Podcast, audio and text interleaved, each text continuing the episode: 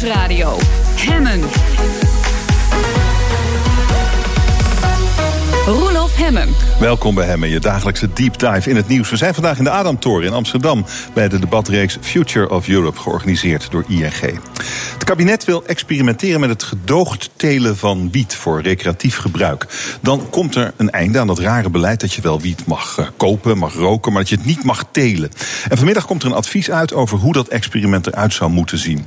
De coöperatieve legale cannabiscoalitie wil meedoen met dat experiment... om legale cannabis te telen en oprichter Thomas Rauw is bij me. Goedemiddag, mooi dat u er bent. Goedemiddag. Wat ziet u in de wietteelt? Um, wij zien in de wietteelt uh, wat er een aantal jaren geleden is ontstaan aan ontwikkelingen wereldwijd. Namelijk dat men na decennia wiet in een verdomhoekje te hebben gedrukt, uh, wiet is gaan zien als een product dat recreatief en medicinaal uh, is gewaardeerd is. en dat is begonnen uh, in kleinere landen zoals uh, uh, landen in Zuid-Amerika. Maar uiteindelijk tot bloeiers gekomen in Canada en, en, Amerika. Ja, en bent u een liefhebber van het product? Uh, ik ben jong geweest en heb net zoals iedereen uh, gebloot. Maar oh. ja, ik hou dan meer van, van een glas wijn. Dus u bent, u bent echt een zakenman. U ziet hier gewoon business in. Uh, dat, is, dat is wel de instelling. Wij zijn een aantal jaren geleden, precies zijn 3,5 jaar geleden, hebben wij uh, door de ontwikkelingen wereldwijd, waarbij heel veel Nederlandse partijen vanuit de topsector tuinbouw betrokken waren, omdat wij nou eenmaal leidend zijn in de wereld van tuinbouw, hebben we gezien dat er in de wereld heel veel gebeurde en in Nederland nog steeds een status quo was. Het is natuurlijk zo dat we 42 jaar gedoogbeleid hebben in Nederland. Dat is lang, alleen uh, de achterdeurproblematiek is niet meer uit te leggen aan de normale burger. Nee, de, de, de achterdeur dat is van boeven. Uh, de achterdeur is van mensen die. Uh, Toch, die, nou ja, boeven, criminaliteit is een, e- enorm groot in de, in de wietteelt. Ja. Uh, klopt. Ja, klopt. Dus, dus dit is op zichzelf natuurlijk hartstikke goed om, dat, uh, om die criminaliteit eruit te halen door, door het legaal te maken. Absoluut. Oké, okay. maar wat ziet u nou voor kansen? Hoe ziet u dat voor zich? En vanmiddag komt dat advies van die uh, commissie Knot-Neres aan het kabinet. Maar hoe ziet u dat dan voor zich? Dat u geld gaat verdienen met de teelt van cannabis? Uh, nou, u zegt het goed. geld verdienen met de teelt van cannabis. Nu wordt die cannabis voor de recreatieve sector ook geteeld. En veelal en vrijwel uitsluitend in Nederland. Alleen het is geen legale manier van zaken doen. Nee. En door dat eruit te trekken, zorg je ervoor dat er een markt van 2 tot 4 miljard ontstaat. Okay. Van normaal zaken doen. Gewoon met kennis van bedrijven uit de sector, uh, uh, wetenschap, uh, et cetera. Okay. Net als een normaal bedrijf. Dus u denkt dat u als het legaal geteeld wordt, dat u dan de wiet voor precies dezelfde prijs kunt verkopen als die nu in de koffieshop te koop is? zeker. U denkt dat die markt gewoon vrij blijft? Nou, vrij blijft. Er zijn, daar zijn wat restricties aan gebonden. Om, om maar een voorbeeld te noemen. De overheid zal nooit willen, dat hebben ze al uitgesproken, uh, dat uh, cannabis, mocht die mogelijkheid er zijn om hem goedkoper op de markt te brengen dan de huidige marktprijs, om dat te doen. Waarom? Oh. Zij verwachten dan een, een soort overaantrekkelijkheid. Oh ja. uh, dat mensen dus meer gaan gebruiken. Overigens hebben cijfers uit Amerika, diverse staten in de VS en Canada aangetoond dat dat niet zo is. Hè. Dus op het moment dat een markt gelegaliseerd wordt, hebben niet meer gebruikers. Heb je niet meer gebruikers. Maar in, in verhouding tot het buitenland is het misschien ook wel fijn dat de prijzen hier niet veel lager zijn dan elders. Waar het nog niet gelegaliseerd is, toch? België, ja. Frankrijk, Duitsland. Ja. Oké, okay, dus dat is goed. Uh, dan kunt u beginnen. Maar dan denk ik dat de overheid ook wil meeeten. Die zal natuurlijk accijnzen gaan heffen. Denkt u niet? Nou, het, het, het, het, heffen van accijnzen op uh, verdovende middelen is uh, uh, volgens de wet verboden. dus Oké, okay, dus de prijs wordt niet lager, geen accijns. Dat is een prachtig ondernemingsplan. Ja, dan wordt het heel erg mooi. Maar wij hebben uiteraard in ons businessplan rekening gehouden met het feit dat de overheid een bepaalde heffing mm. zal toepassen. Uh, uh, wij vinden dat overigens ook heel, uh, heel normaal. Ik bedoel, die heffing kan gebruikt worden voor voorlichting zoals dat ook in andere landen in de wereld gebruikt. Uh, uh, uh, En voor het het handhaven van locaties. dus daar, daar, zit best wel wat in. Maar wie gaat het distribueren? Wilt u ook de retail van, van de cannabis? Ja, wij hebben, toen wij 3,5 jaar geleden begonnen, hebben wij niet gedacht: het, het, gaat alleen om het telen van het product. Maar het gaat om het geheel. Dus het gaat om de het hele keten. Ja. Het gaat om de hele keten. En daar, zit wat, hmm. daar hangt wat meer af. Wij hebben, los van onze eigen coalitiepartners, de hulpingroepen van G4S, wereldwijd bekend om zijn uh, leidend volgens mij in, in, beveiliging en transport van gevaarlijke goederen. Uh, en hebben samen met hun een model bedacht afhankelijk van wat het advies natuurlijk gaat zeggen van André Contneris. Maar uh, wij zijn in ieder geval in staat en hebben nagedacht om bijvoorbeeld coffeeshops dagelijks te bevoorraden. Daar hebben de coffeeshops overigens, uh, uh, ja, die zien, daar, zien dat anders. Die hebben liever dat ze meer voorraad mogen gaan aanhouden. Dat begrijpen wij ook. Maar wij hebben wel over de hele keten nagedacht. En, maar u wilt dus niet uw eigen coffeeshops beginnen? U wilt een, nee, nee, een groothandel zijn. Nee, maar dat teelt een groothandel. Precies. Je hebt je, hebt, je, hebt je 42 jaar lang heb je een, een hele sterke, stabiele markt van coffeeshops. Die heel goed weten hoe ze uh, hun werk moeten doen. Uh, laat dat alsjeblieft als retailpunt voorlopig absoluut blijven. Uh, maar het gaat nou juist om datgene wat in de illegaliteit zat. De teelt mm. en het transport. En dat is waar wij ons voor hebben geprofileerd. Wat verwacht u vanmiddag van dat uh, rapport van uh, Knot Neres, het advies aan het kabinet over het vrijgeven voor een experiment van de teelt van cannabis? Um, dat, dat, dat is echt best wel lastig. Want het, uh, uh, de commissie Klontneres heeft een aantal rond de tafel gesprekken georganiseerd. Waarin ze hebben gesproken met allerlei partijen in het hele omveld. wat zij dachten van hoe zou het uh, eruit kunnen gaan zien of hoe denken partijen uh, hoe zij erover denken. En dan moet je echt denken aan de overheden, lokale overheden, uh, de, de, de coffeeshopsector zelf, uh, de teeltsector. Ze hebben met heel veel partijen, verslavingszorg, ze hebben met heel veel partijen aan tafel gezeten en hebben geprobeerd in een immens korte tijd, twee maanden tijd, om, om zoveel informatie uit de markt te halen en dan met al hun wijsheid een advies uit te brengen, wat geconcretiseerd moet worden in een experiment. Ja. En waar is dat experiment moeten beginnen? Is, dat, is daar iets van bekend? Als dit allemaal. Uh, de, de, de, snel natuurlijk. Ja, nou ja, nee, de, de politiek wilde dit uh, ook best wel snel. Okay. Uh, de tweede helft van dit jaar zal de commissie gebruiken om tien steden te selecteren. daar hebben zich heel veel gemeentes in eerste instantie aangemeld voor het experiment. maar dat, die zit natuurlijk wel te wachten. Hoe gaat dat experiment eruit zien? En dat is weer afhankelijk van heel veel onderdelen. Hè. Bijvoorbeeld uh, mag een koffieshop meer dan 500 gram uh, per dag uh, in voorraad hebben. Wat gaan er restricties gesteld worden aan het THC en CBD-gehalte van, van de variëteiten?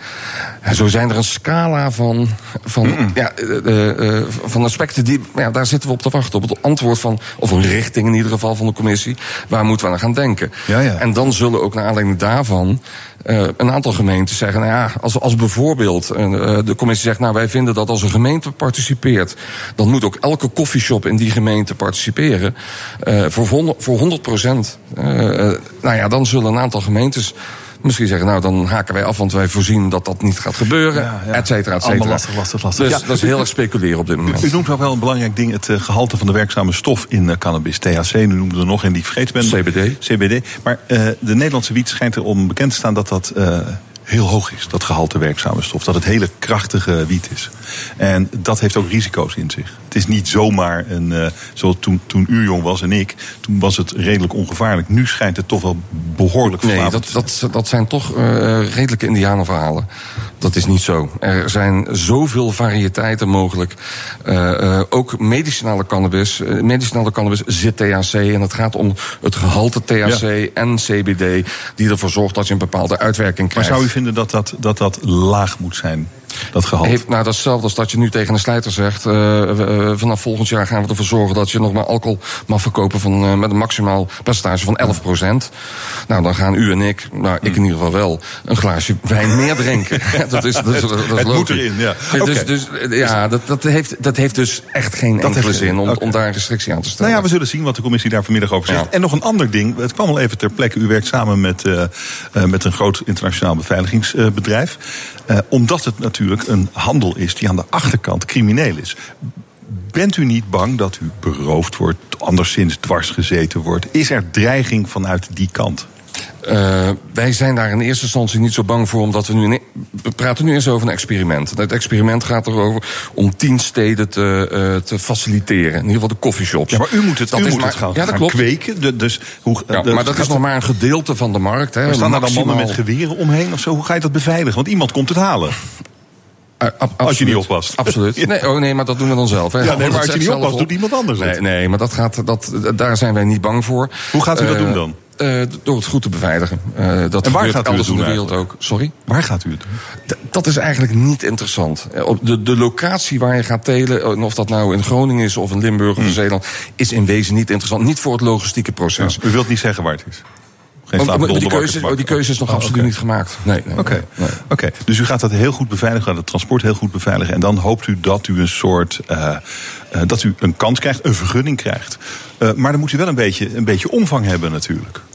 Hoe groot moet het zijn? Hoe groot moet, moet, uh, moet uw bedrijf zijn? Wil het echt de moeite waard zijn?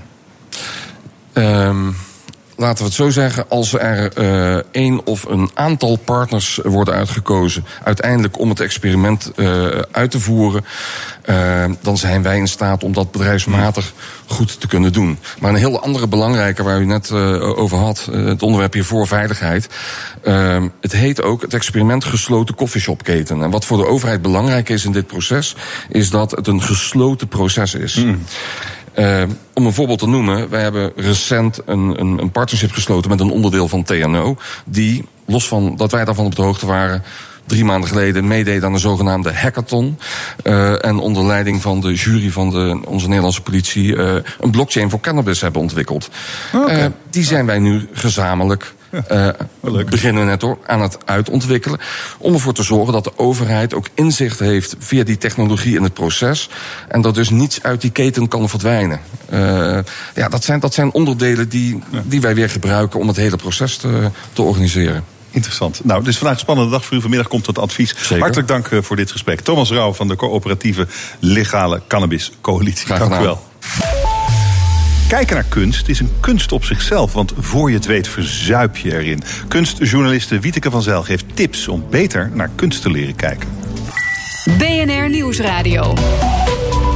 Hemmen. Van goed naar beter. Er gaat heel veel goed in ons land, maar laten we vooral ambitieus blijven. Het kan altijd beter. Vandaag in Van Goed naar Beter. Goed kijken begint met negeren. Dat is de titel van het boek van Wieteke van Zijl. Zij is kunstjournalist bij de Volkskrant. Welkom, mooi u er bent. In het boek uh, leert u eigenlijk mensen kijken naar uh, kunst. En het begint, dat is ook de titel, goed kijken begint met negeren. En wat gaan we dan negeren? Um, nou, we zijn vooral heel veel aan het uh, negeren. Uh, het grootste deel van wat wij zien uh, slaan we niet bewust op. Um, en voor je het weet ben je dus, kijk je alleen maar naar dingen die je nodig hebt. Maar er is zoveel meer te zien en opmerkzaamheid kun je trainen. En musea zijn de perfecte plekken om dat te trainen. Oké, okay, maar wat moet ik nou negeren dan? ik doe het al. nou, het belangrijkste wat je moet negeren is het gevoel dat je het niet kunt kijken zelf zonder te lezen. Wat heel veel mensen doen als ze naar een museum gaan, is meteen naar het bordje kijken wat is het wat ik zie? Oh ja. um, laat dat even, schuif dat even voor je uit en ga gewoon voor, het, voor een schilderij staan. Musea zijn natuurlijk ook, he, kunnen ook overweldigend zijn. Hè. Er zijn heel veel schilderijen. Het Louvre heeft 380.000 objecten. Uh, het uh, National Gallery heeft 25.000 objecten. Nou, die kun je ook niet allemaal zien. En daarom is de eerste tip van de zeven tips die ik geef om meer op te merken, inderdaad, uh, goed kijken begint met negeren. En daarin zeg ik eigenlijk, ge, uh, geef jezelf een aantal zalen. Naar, aan, de, oh ja. aan de hand van de tijd die je hebt in een museum. Halveer dat aantal. En kies dan per zaal één werk om naar te kijken. Okay. Dat lijkt misschien zonde voor je, van je museumkaartje. Maar het verhoogt de kwaliteit van je kijken en het kijkplezier echt enorm. Oké, okay, nou ik herken enorm wat u zegt als je door een museum, als ik door een museum ook probeer alles met dezelfde intensiteit te bekijken. Ja, niks te missen. En dan ben je na een half uur ben je dus kapot. Ja. Dat kunnen je hersens ook helemaal niet nee, verwerken. Nee, nee, nee, dat gaat helemaal niet. Dus het is veel beter om te ah. zorgen dat de kwaliteit van het kijken beter wordt. En dat is moeilijk, want we staan uh, in deze samenleving sowieso onder druk. De aandacht staat onder druk. Aandacht is een beperkte bron in je hoofd. Die kan niet onbeperkt open blijven. Dus om je aandacht echt goed te kunnen richten, kan je beter kiezen. En als je dan gekozen hebt uh, in uh, elke zaal één schilderij, ja. of object. En waar, hoe ga je dan kijken? Wat ga je dan doen? Waar kijk je dan naar? Hoe lang kijk je naar dat nou, Daar zijn verschillende tips voor. Het is natuurlijk heel lastig om te kijken als je niet weet waar, je, waar, waar naar je moet kijken of waar naar je kijkt. Um, dus wat je bijvoorbeeld kan doen is, um, je kunt een thema kiezen. Dus als je uh, uh, interesse hebt in bijvoorbeeld dieren, dan zoek je de dieren uit. Het werkt ook heel goed met kinderen, maar het werkt ook echt zelf heel goed. Als je interesse hm. hebt in uh, wetenschap, dan zoek je de wetenschappelijke instrumenten. Oké, okay, dus je maakt dan een hele gerichte keuze voordat ja. je dat allemaal gaat doen. Dus je voorwerk is belangrijk. Ja. Dan sta ik, dan sta ik voor dat schilderij. Ja. Nou, dan denk ik, wauw, dat is een mooi schilderij. En dan, wat ga ik dan doen? Hoe lang blijf ik ervoor staan? Uh, ik zou even wat tijd nemen. Want uh, op schilderijen staat nooit iets toevallig. Hè? Dat vergeet je nog wel eens, omdat er zoveel foto's zijn. Maar um, oh ja. alles is gekozen door de schilder. En bij goede schilderkunst, of het nou Italiaans, Duits, Frans of Nederlands is, kun je er echt van uitgaan dat ieder detail een betekenis heeft. En vaak meer betekenis dan je op het eerste gezicht ziet. Dus er zit verborgen symboliek achter. Um, dus als je wat langer blijft staan, dan, en er valt bijvoorbeeld een detail op, omdat je uh, van mode houdt en je ziet een mooie jurk of de bevalt, bevalt je een uh, dier op, dan kun je ook aan de, uitzoomen en aan de hand van de rest van het schilderij gaan proberen te raden wat de verdere betekenis van de aanwezigheid van dat detail is. En dan wordt het leuk. Dan wordt eigenlijk zo'n schilderij een soort puzzel. En daardoor ga je veel actiever kijken, sla je het beter op en blijft het veel langer hangen. Oké, okay, dus ik sta een kwartier voor dat schilderij. Ja, dat kan. Ja. Dat is leuk hoor. Hoe doet u dat? Hoe doet u dat? Zo, een kwartiertje kijken. Uh, ja, nou, niet, niet met alle schilderijen in het museum. Uh, maar het is leuk om jezelf te verrassen en een schilderij uit te kiezen waar je niet in eerste instantie je interesse naar uitgaat. Um, en dan ga je, gaat je oog eigenlijk op reis. Ja. En dan, dan oké, okay, dus dan je ziet meer, je ziet beter, je denkt er beter over na. Wat levert het je op? Nou, het is eigenlijk een vorm van aandachtstraining. En dat wilde ik ook in mijn boek duidelijk maken. Dat het is natuurlijk heel fijn om al veel kennis te hebben. Maar heel veel mensen, of ze nou gewend zijn om naar kunst te kijken of niet... Um, hebben niet alle verhalen die in de eeuwenoude schilderijen worden verbeeld paraat. Um, je kunt uh, met, deze met deze tips vanuit je eigen beleving kijken, vanuit je eigen expertise kijken. Daarom heb ik ook mensen geïnterviewd in mijn boek uit andere beroepen die ook kijkexperts zijn. Die geven ook adviezen hoe je dat? iets op kan vallen. Kijkexperts, mooie uh, term. Ik heb een geweldige politiecommissaris, Jamil Meuzen, geïnterviewd. Dat is een man die heeft uh, een, een, een heel bijzonder levensverhaal. En hij heeft in het leger, is legerofficier geweest in Afghanistan en Bosnië geweest. En is nu commissaris bij de Nationale Politie. Um, hij geeft eigenlijk tips over kijken. Om, uh, kijken kan intuïtief. Hè. Je maakt uh, snelle oordelen als je iets ziet. Uh, enerzijds, dat is ook goed. Dat is ook een instinct. En tegelijkertijd kritisch te kijken. Dus hij geeft eigenlijk het advies van... Um, wissel die twee af. Wissel dat snelle kijken af met een kritische blik. Van, heb ik goed gezien wat ik, wat ik zie? Of is het misschien iets anders? Kan er iets anders aan de hand zijn? Okay. Dus dwing jezelf om meer perspectieven te nemen als je kijkt. Ja, de ogen van een militair zien natuurlijk vooral risico's en ja, manieren om die risico's te beperken. Dat klopt, ja. En, uh, hoe zet je dat in als je naar een kunstwerk kijkt? Dat intuïtieve kijken, ik geloof dat ik dat wel begrijp. Dus ja. waar je oog aan blijft hangen ja. eigenlijk. Ja, nou dat kan een heel mooie ingang zijn. We maar dan natuurlijk... moet je wel weten waar je oog aan blijft hangen. Ja. Moet je wel op trainen, denk ik. Deels gaat dat vanzelf, denk ik. Hmm. Uh, uh, we hebben, ik weet niet of u misschien de videoclip van Beyoncé en Jay-Z heeft gezien, die helemaal in het Louvre is opgenomen, die dit weekend uh, bekend is geworden. De, wat zij daar doen is heel interessant. Dat is het uh, nazoeken waard.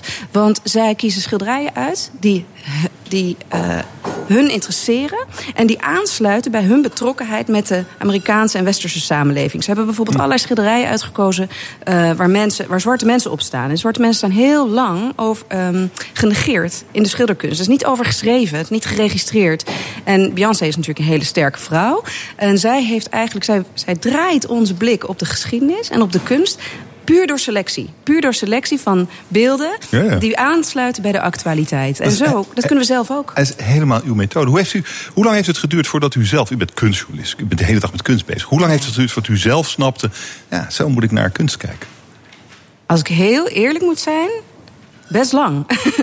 um, denk 20 jaar. Ik ben helemaal niet opgegroeid met kunst. Ik zag de nachtwacht voor het eerst toen ik 19 was. En ben toen kunstgeschiedenis gaan studeren. Dus het is een enorme sprong in het diepe geweest. Uit interesse, interesse ontstond bij eh, graffiti en Keith Haring toen ik tiener was. En gaandeweg ging ik zo langzamerhand naar Rubens en, en, en Rembrandt. Dat heeft even geduurd. Ik heb lange tijd vrij academisch gekeken, omdat ik academisch was opgeleid. Maar ik miste de verwondering die ik had toen ik net begon. Ik miste dat enorme blij kunnen zijn met, met kijken en het gevoel krijgen dat je een cadeau krijgt als je een detail opmerkt wat, wat jou iets doet, wat je raakt. Um, ik heb twaalf jaar geschreven over beeldende kunst voor de Volkskrant. En daarna ben ik een serie begonnen, Oog voor Detail, die in de, in de weekendbijlage staat. En daarin kon ik die kijkervaring, dat ontdekken, weer delen. Dus in plaats van te zeggen, het zit zo en zo, het is dat en dat verhaal. En u moet het goed vinden, want het is eh, Vermeer. Probeer ik de ervaring van het kijken te delen. En dat werkt. Wat is het uh, werk dat u het meest heeft beroerd? Oeh, dat is een hele goede vraag. Dat zijn er echt, dat is een beetje vragen welk van je kinderen favoriet is.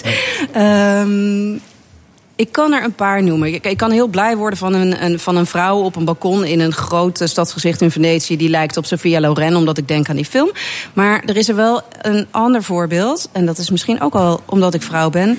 Uh, in de schilderij van Rubens. Dat is niet zo'n heel vrolijk voorbeeld. Maar dat is een uh, vrouw die wordt vastgepakt door twee mannen en een oudere vrouw. En je ziet aan haar gezicht dat zij geen uitweg ziet. Dus je ziet enorme paniek in haar gezicht. En dat heeft Rubens ongelooflijk goed verbeeld. Dus hij moest zich eerst inleven en toen heeft hij het ook nog op doek weten te zetten. 400 jaar geleden.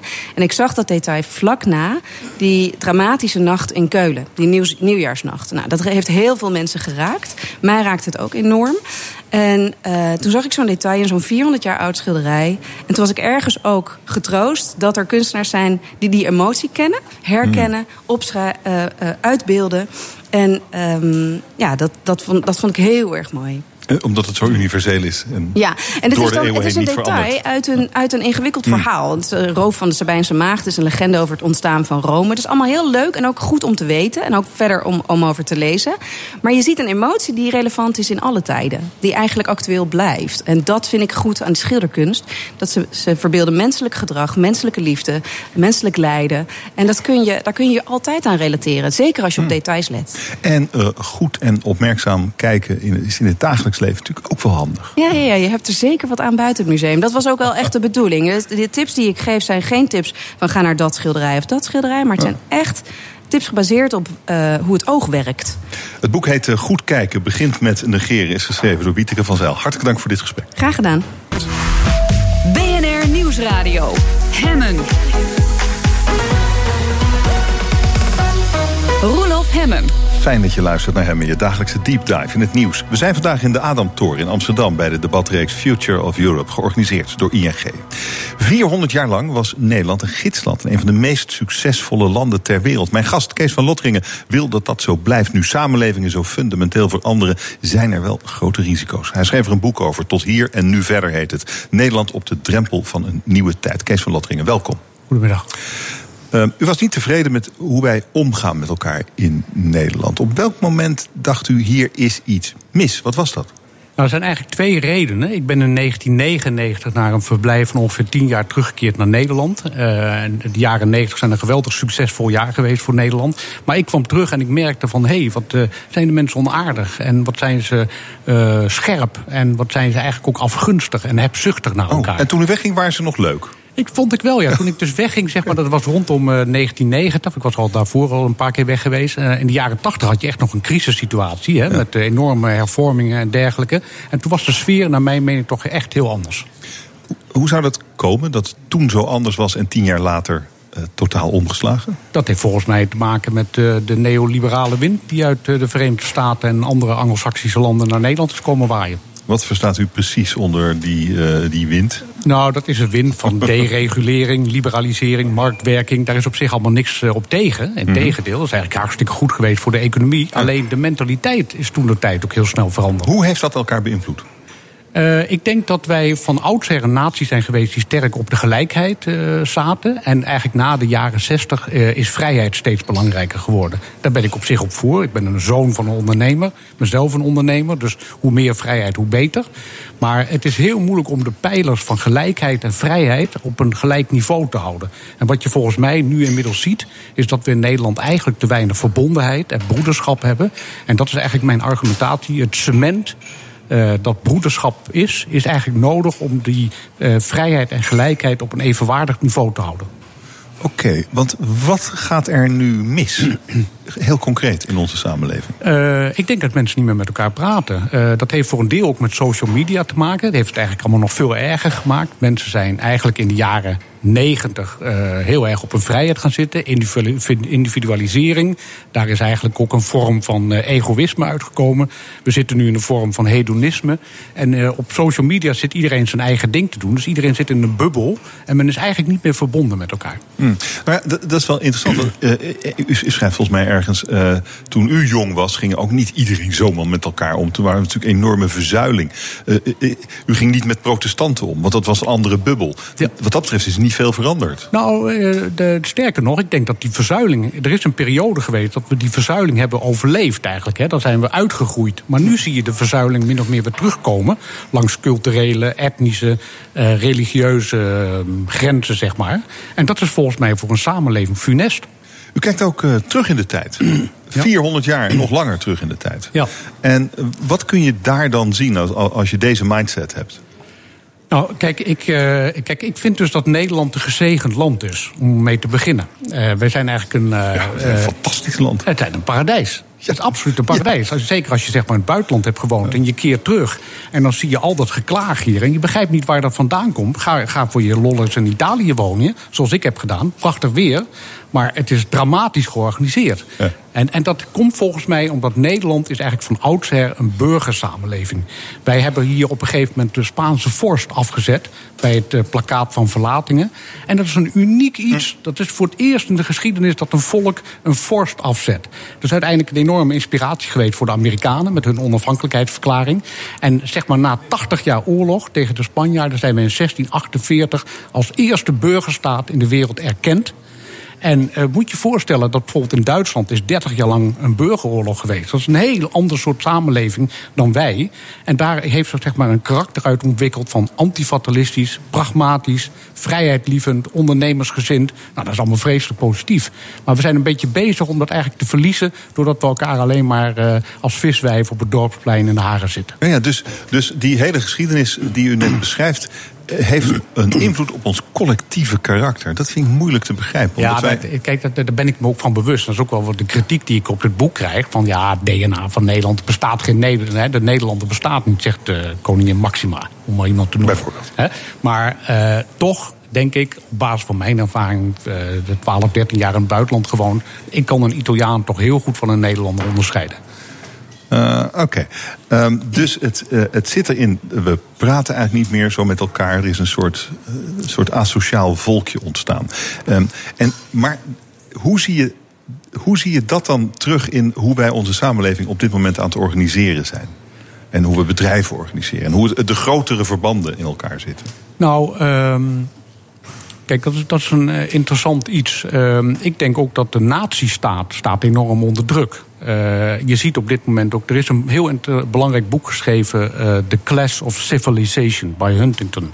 Dat is in de jaren negentig geschreven. En die zei eigenlijk, de nazistaat gaat verdwijnen, of althans, die heeft niet met de kracht die die wel leren had. En het gaat meer op basis van culturele identiteit. En dat is eigenlijk een probleem. De Nederlanders hebben met hun tolerantie eigenlijk niet de neiging om heel duidelijk te zijn over wat hun cultuur is. En nu komen er zeg maar mensen die niet zozeer uit een democratie komen, maar uit een sterke cultuur. Uh, en die hebben zeg maar andere opvattingen over samenleven. En dat mens, mens is niet meer geïnteresseerd om met elkaar te praten over samenleven. Dat is eigenlijk wat we niet meer doen.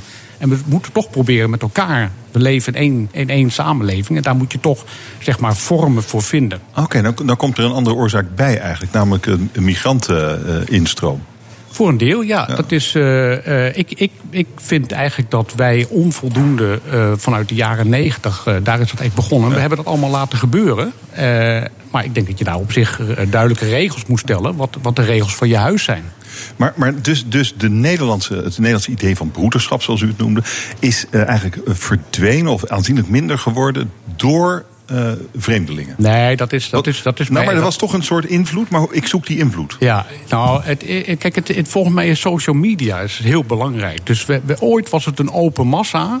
En iedereen is moe geworden van die social media en zoekt alleen de gelijkgestemden op. En dat noemen ze, dat, noemen ze de, dat zijn de bubbels die aan het ontstaan zijn. Uh -uh. Dus het beperkt zich zeker niet alleen tot immigranten. Sterker nog, ik vind eigenlijk dat de Nederlanders onvoldoende uh, als gastheren uh, optreden om ook een succesvolle integratie van, uh, van immigranten teweeg te brengen. Ja, dat had in elk geval een scheidslijn gescheeld misschien. Ja. Als we dat beter gedaan hadden in, de, in de jaren negentig. En wat zou u denken moet er nu gebeuren? Nou, ik denk dat we dus. Uh, dat klinkt misschien een beetje soft, maar ik ben uh, eigenlijk wel een aanhanger van Erasmus. Erasmus die heeft in het begin van de 16e eeuw. Hij is de aartsvader van het humanisme. En de humanisten hadden een zogenaamd actief pluralisme. Dus die spraken elkaar gewoon keihard aan op het standpunt van een ander. Dus je moet gewoon hard met elkaar discussiëren. Maar je moet de mening van een ander wel respecteren. En je moet ook met elkaar zoeken. Nou, waar zit nou die verbondenheid? Waar kunnen we van elkaar leren? zoals vroeger bij mij, ik in de straat niet met protestanten uh, optrad. Waarvan ik nu denk van, hé, hey, ik heb er verdomd veel gemist. Want ze kunnen zo ontzettend goed discussiëren, protestanten. Voor een deel door bijbelexegese. Heb ik allemaal gemist. ja, ja, ja. En mijn vader die verwarde bijvoorbeeld uh, discussies uh, of debat met ruzie die, eh, die veegde alles onder het vloerkleed van de broeders en zusters. En dat heb ik gewoon gemist. Dat heb ik later in de studententijd over teruggevonden. Maar dat is voor mij wel een soort aanknopingspunt. We moeten veel opener zijn naar elkaar en die discussie aangaan. Nou ja, over social media gesproken. We zijn nog nooit zo open geweest tegen elkaar. Ook nee, maar dat is, dat is dus een misplaatste openheid. Dat is, een mis, dat is geen openheid. Dat is gewoon. Uh, wat, is elkaar... dan, wat is dan openheid? In openheid is dat je echt naar elkaar luistert en probeert te begrijpen waarom de ander denkt zoals die denkt. Dat is openheid. Maar in 140 uh, tekens elkaar afvakkelen op social media heeft daar niks mee te maken. Ja. En um, wie gaat dat voor elkaar krijgen? Nou ja, dat, en daarom, het is ook niet een kwestie van uh, dat dat in twee, drie jaar gaat gebeuren. Nee, maar dat kun je zelf maar, doen. U en ik kunnen, dat, ja, kunnen daarmee beginnen. Ja, nou ja, ik denk dat je. Uh, of is het iets van, van wat een overheid zich zou moeten aantrekken? Ja, dat vind ik altijd, dat is altijd gevaarlijk. Dat vind ja. ik niet passen bij de burgersamenleving die Nederland is. Wij moeten dat zelf doen. En wij moeten misschien, nee, ik zeg maar wat, hè, je zou misschien uh, uh, aan theater, een theatervorm moeten denken. Waar mensen elkaar ontmoeten en echt het gesprek aan gaan. Of bijvoorbeeld een vorm van sociale dienstplicht zou helemaal niet zo slecht zijn voor jonge mensen. Ga de ouderen die heel, eenzaamheid, uh, heel eenzaam zijn, ga die eens een half jaar helpen. Ga bijvoorbeeld, uh, zet je in voor uh, de zorg. we hebben, komen een enorm tekort aan mensen. Dat zou misschien een idee zijn om mensen meer verbonden te laten voelen met de samenleving. Maar dat is een gedachte die af en toe in de politiek wel weer voorbij komt drijven. Sociale dienstplicht. Ja, ja dat is wel een optie. Waarom doen we het dan niet eigenlijk? Nou ja, uh, ik denk dat het een gebrek aan durf en consensus is. We zijn allemaal zo verdeeld en niemand durft uiteindelijk uh, echt uh, proberen dat te doorbreken. Ja, ik vind het wel opvallend dat u zegt, dit moet eigenlijk bij ons beginnen. terwijl je best zou kunnen zeggen dat er een soort moreel leiderschap zou kunnen zijn. En dat zou je in de politiek kunnen vinden. Ja. Dat dit zou moeten aanjagen. Maar dat vinden we helemaal niet eigenlijk. Nou, dat, dat voor een deel wel. Maar ik vind dat, dat ja. de. Kijk, Nederland heeft van oudsher gewoon een hele sterke, wat ze noemen, civil society. Dus ik geloof, ik heb eigenlijk meer vertrouwen in de samenleving, wat dat betreft, dan in een overheid die dat voor ons gaat doen. De wereld gaat veranderen. We gaan naar een compleet nieuwe tijd, denkt mijn gast. Hoe die wereld eruit gaat zien, bespreken we zo. BNR Nieuwsradio. De tijd dat elke generatie het beter krijgt dan de vorige, die is misschien wel voorbij. Ik praat verder met Kees van Lotteringen. Hij is schrijver van het boek Tot hier en nu verder. Nederland op de drempel van een nieuwe tijd. Dat is een hele vervelende uh, gewaarwording voor een ouder, een vader, dat zijn kinderen het minder goed zullen hebben dan hij. Ik weet niet of ik dat uh, per definitie in het boek zeg. Maar uh, we gaan wel naar een nieuwe tijd toe. Ah. We leven in een uh, verandering van tijdperk. En niet meer in een tijdperk van veranderingen. We gaan echt naar een complete nieuwe tijd toe. En wat eigenlijk, waar het dan een einde aan komt, dat is een tijdperk die door Nederland voor een belangrijk deel architectonisch mede is bepaald. Dat is het tijdvak van de verlichting. Dat is het tijdvak, het tijdvak van handelskapitalisme. En uh, dat tijdvak is niet meer vol te houden. Daar zullen wij dan uh, uh, economisch wel de wrange vruchten van plukken. Nou, nee, we moeten gewoon naar een totaal, totaal ander model. Wat is het andere model? Zonder eerst, dat we de economische ja, groei Nee, maar nog even heel, even heel kort terug. Het tijdvak huh? van de afgelopen 400 jaar is een tijdvak geweest... Van een, waarin men een lineair wereldbeeld had. Dus alleen maar voortgaande groei. Ja. Dat is, wij hebben inderdaad wat je net zegt. Ja. We hebben het gevoel gehad, het kan alleen maar beter gaan. Ook voor onze kinderen. Nou, dat tijdperk is echt voorbij. Ja. En dat is voorbij omdat uh, de wereld het gewoon niet meer kan dragen. We gaan ja. naar 10 miljard mensen in 2050. En dat betekent dus dat de individualisering, waarbij, waarbij, waarbij we nu eigenlijk op een soort eindpunt zijn gekomen, dat die voorbij is. En dat we dus veel meer naar collectieve verantwoordelijkheid moeten. Oké, okay, maar vandaar mijn opmerking. Als, als ouder zou je daar zorgen over kunnen maken. Ja, dat is ook zo. Maar daarom het wordt hoogste tijd dat we gaan omdenken. Want we moeten, we moeten het hele stelsel anders vorm gaan Oké, geven. eh, hoe gaan we dat doen? Eh, nou, je ziet eigenlijk al dat eh, we zijn bezig dat de wal het schip keert. Als je kijkt naar de klimaatproblematiek, is zo groot. Hè? Dus wij moeten ons aanpassen. Je hebt natuurlijk al discussies die plaatsvinden over de circulaire economie. hè, De donut-economie genoemd, is op dit moment ook heel actueel. En daar moet het gewoon meer naartoe. Maar daar met de, de, de energietransitie zijn wij heel voorvaar, voortvarend eh, aan de slag gegaan. Ja, ja maar het is Nog natuurlijk- niet, nog niet heel succesvol, Nee. maar het ziet er niet slecht uit. Nee. Dus da, da- daar, daar gebeuren wel dingen. Ja. Eh, energietransitie, een circulaire economie. Wat nog meer? Want dit zijn, dit zijn eigenlijk economische dingen. Ja, wat, nee, wat- maar ik denk, ik denk ook dus dat de samenleving dus, eh, wat dat betreft heel sterk moet veranderen. Hè? Ja. En dat dus dat de gedachte dat het altijd maar meer en beter wordt, daar moeten, dat is eigenlijk het startpunt. Daar moeten we vanaf. Het, het wordt niet beter. Het wordt, misschien blijft het even goed, maar het wordt niet beter. Ja, maar ik wil eigenlijk dat het op zijn minst even goed blijft. Ja, maar dat moeten we heel erg veranderen. Dat is namelijk het punt. Ik, ik kijk daarom eh, ook de cover van mijn boek. Eh, We staan op een soort kruisweg. En. We kunnen doorgaan op, het oude, op de oude manier... of we gaan echt een hele nieuwe weg in. En die nieuwe weg is eigenlijk veel meer... denk ik, eh, dat je dan vanuit een, een natuurprincipe moet denken. Alles moet zich kunnen herstellen. En alles moet weer herboren worden, als het ware. Ja, want, eh, eh, want eigenlijk als we zo doorgaan als we nu bezig zijn, gaat alles gewoon kapot over een Ja. tijdje. Zo Ja. simpel is het eigenlijk. Dus eh, wat u ziet gebeuren is dat, zoals u zei, de wal het, het, schip keert. Wij moeten iets anders gaan doen. En de oplossing is de circulaire economie en de energietransitie. Daar zit het in. Ja, da- da- maar dat is, dat is echt het economische verhaal. Maar dat zal ons dus ook veranderen. De manier Ja. waarop wij naar de wereld kijken zal misschien ook veranderen. Hoe we naar elkaar kijken. Zou dat het kunnen zijn? Ja, dat gaat ook gebeuren. Want ik, wat, wat ik dus Ja, zeg, hè, dat, ja. dat individuele denken, en dat lineaire denken, dat is echt voorbij. Dus je moet veel meer vanuit het collectieve gaan denken. En ik zie daar overigens bij jonge mensen eigenlijk hele goede aanzetten. Ik ben echt wel onder de indruk van hoe jonge mensen hun verantwoordelijkheid zien. Hoe ze bijvoorbeeld eh, het zijn belangrijker vinden dan het hebben. En het ervaren. Ze gaan heel veel op reis, ze willen de wereld zien. Ze willen iets goeds doen. En ik, heb, wat dat betreft, ik zie daar wel een, een karakterverandering die ik eigenlijk wel heel positief vind. Eh, nou, dat is misschien al een signaal voor, eh, voor jou hoe nu verder. Eh, de- want waar leidt dat toe? Als die, eh, het, het, het, jonge mensen het gevoel hebben dat ze de wereld willen zien, dat, ze er, dat, dat het hun wereld is. Ja. Hoe gaat dat dan verder? Hoe leidt dat tot een nieuwe samenleving? Nou, ik denk dat het dus inderdaad dat, dat er veel meer. Kijk, voordat je zeg maar eh, de, voor de 15e eeuw had je het zogenaamde Stoa-denken. Daar zag iedereen zag zichzelf als onderdeel van een groter geheel. Je zag je gewoon, eh, je, je was er niet als individu, je was er als, als iemand van het collectief. En ik denk dat het daar veel meer naartoe gaat. Dus dat, ik hoop dat de vrijheid eh, zal blijven bestaan. Maar dat individuele moet veel collectiever gaan worden. En ik, en ik heb het gevoel dat daar zit wel weer iets positiefs aan social media. Hoewel dat nu heel negatief gebruikt wordt.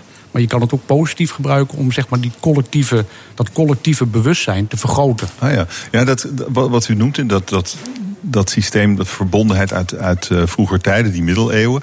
Dat was natuurlijk niet een systeem waarin gewone mensen zich erg konden verbeteren. En een, Nee. een, eh, Nee, dus zelf ik- de baas over hun leven waren. Ja, ja, nee, maar daarom, ik geloof, ik geloof wel in evolutie. Ik geloof wel dat we dus op zich het vermogen hebben om iedere keer onszelf weer heruit te vinden en het beter te doen. Alleen de weg die we nu bewandelen is, loopt echt dood. Ja, wat daarvoor nodig is, is eh, eh, eh, enorme technologische veranderingen. Ja, en daar zit een heel groot risico trouwens. Hè? Want we hebben eigenlijk als wereldgemeenschap nog maar één troefkaart. En dat is de technologie. We moeten namelijk technologisch enorme veranderingen doorvoeren. Om te voorkomen dat we dus inderdaad met die klimaatverandering een vreselijke wereld tegemoet gaan. Dus we hebben de technologie nodig. Maar daar zit een enorme verlokking in. Met kunstmatige intelligentie en eh, eh, eigenlijk eh, hoe je steeds meer ingekapseld wordt. Dat is het grote gevaar. Hè, straks met dat je jezelf genetisch kan aanpassen, et cetera. Dus de- we zitten echt ook op een gevaarlijke weg voor wat betreft de houdbaarheid van vrijheid. En hoe denkt u dan dat we dat moeten zien te voorkomen? Dat we slachtoffer worden van technologie in plaats van eigenaar. Dat we er voordeel van hebben. Nou, dat, dat, dat, is, dat is volgens mij een van de grootste uitdagingen van deze tijd. Maar dat begint ook weer met bewustzijn. En je moet het daarover hebben wat eigenlijk de keuzes zijn voor de komende generaties. En welke risico's we eigenlijk uh, waar we mee oog in oog staan. Ja, maar ondertussen wordt die technologie uh, in gierende vaart ontwikkeld door de Chinezen, door de Russen. Poetin ja. die heeft gezegd: wie uh, artificiële intelligentie beheerst, beheerst de wereld.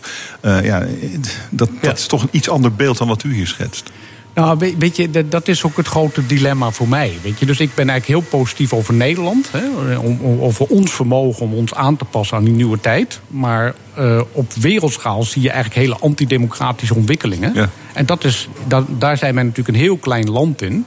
En dat maakt ons ook kwetsbaar. Dus ik... ja, maar we hadden het erover dat Nederlandse gidsland uh, was. Uh, eeuwenlang.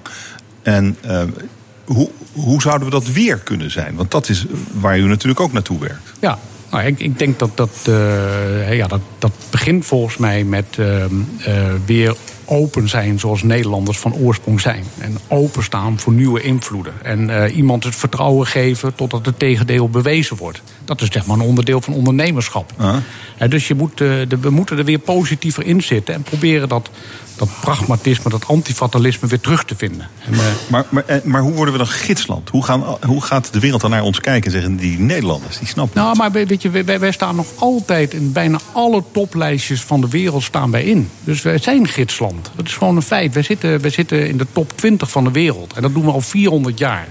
En we zijn misschien wel, hè, er zijn hele grote ontwikkelingen buiten ons gaande.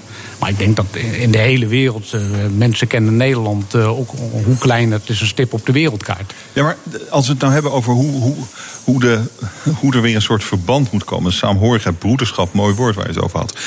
Hoe worden we op dat veld uh, uh, gidsland. Nu gaan we, dat wij verstand hebben van water. Ja. ja dat, dat, ja. Dat, maar ben je dan gidsland? Ja.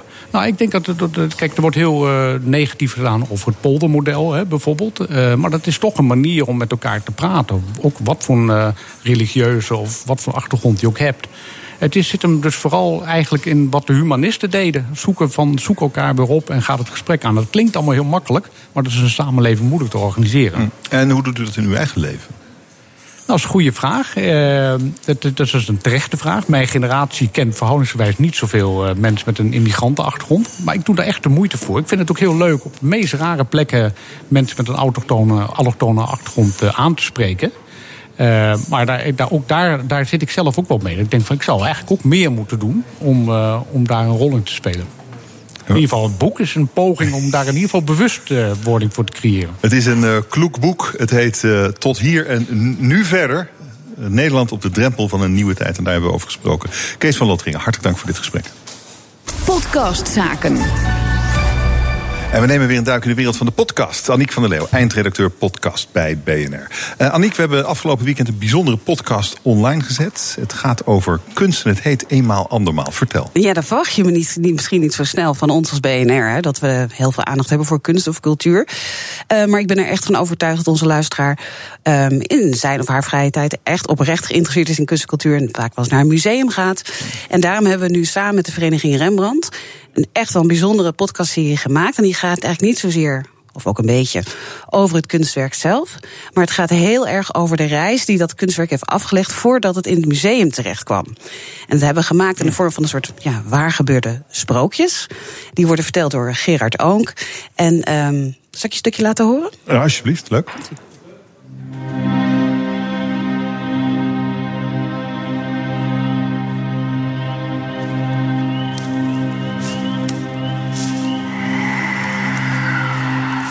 Aan het eind van de 19e eeuw wordt in het veen bij Ommen een zwaard gevonden. Het gaat om een van de zes zeldzame reuzenzwaarden uit de bronstijd. Het is 3500 jaar oud en een van de meest zeldzame en bijzondere objecten uit de Nederlandse en de Europese prehistorie.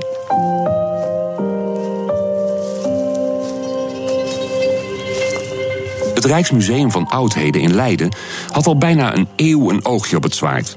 Toch duurde tot 5 juli 2017 voordat het RMO het topstuk weet te bemachtigen. Plaats van handeling: Veilinghuis Christie's in Londen. Prijs: ruim een half miljoen euro.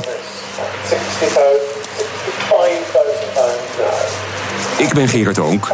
Dit is Eenmaal Andermaal. Met de ontdekking van het zwaard van Ommerschans. Ja, het zwaard van, goed, hoor. Het zwaard van Ommerschans. Ik wist daar niks van eigenlijk, dus dat is leuk. Nee, en we hebben er nog twee ehm, die nu online zijn. Het worden er in totaal eh, worden het er twaalf. Er is ook een, een prachtig, bizar verhaal over een kostbare Japanse lakkist uit de 17e eeuw. Die gaat langs allerlei hele be- bekende kunstverzamelaars door de eeuwen heen. Dan komt hij in, in, in, in Londen terecht eh, tijdens de Tweede Wereldoorlog. Die straat wordt gebombardeerd en iedereen denkt, nou, dat, ding is er niet meer. En dan opeens komt hij ergens tevoorschijn bij iemand thuis die hem gebruikt als minibar. Oei. Dus dat is ook een heel mooi verhaal. En het andere verhaal heet De Stukken van Steen. Het is een meesterwerk van eh, Jan Steen. En de eerste eigenaar heeft waarschijnlijk gedacht: ik vind het niet zo mooi.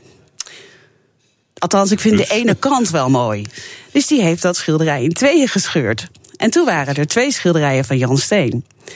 En in de loop van de tijd hebben mensen bedacht: misschien horen die toch aan elkaar. Hebben ze het weer aan elkaar gezet. Prachtig mooi, herenigd. Maar toen kwam het, werd, gebeurde iets heel ingewikkelds, namelijk... ze waren van twee verschillende eigenaren. En het ene deel was van Goudsticker. Ken je dat verhaal nog? Goudsticker collectie, ja. Ja. ja. Nou ja, dus het ene stukje moest eigenlijk terug naar de erven Goudsticker. Ah. Ja, zet je dan weer de schaar erin. En wat hebben ze gedaan? Ja, dan moet je luisteren. dus dat is eenmaal andermaal. en dat leuk. zijn de stukken Ja. van, van eh, steen. Heel gaaf. En dan eh, een ander verhaal. De BBC heeft samen met de Noorse publieke omroep samengewerkt aan een podcast. Vertel, hoe is het? Ja, zie je steeds vaker gebeuren dat, dat eh, ook omroepen samenwerken aan een podcast. Dit is echt een kolossale ehm, eh, true crime. Ik hoef er eigenlijk heel weinig over te zeggen dan dat het eh, prachtig is. Some people take their secrets with them to the grave when they die. And some graves hold more secrets than others. There's one in particular in the main cemetery in Bergen, a city on the west coast of Norway. It's hidden under a rhododendron bush. You could walk right past it on the gravel path and you wouldn't know it was there. There is no headstone, no cross, no sign at all identifying who lies beneath. One morning in February 1971, a small group of people working for the Bergen police huddles together in the icy rain. They watch as a white coffin is slowly lowered into the ground on this spot. The coffin is decorated with tulips and carnations and lined with zinc. None of the funeral guests know the dead person inside. There are no relatives of the deceased at the graveside.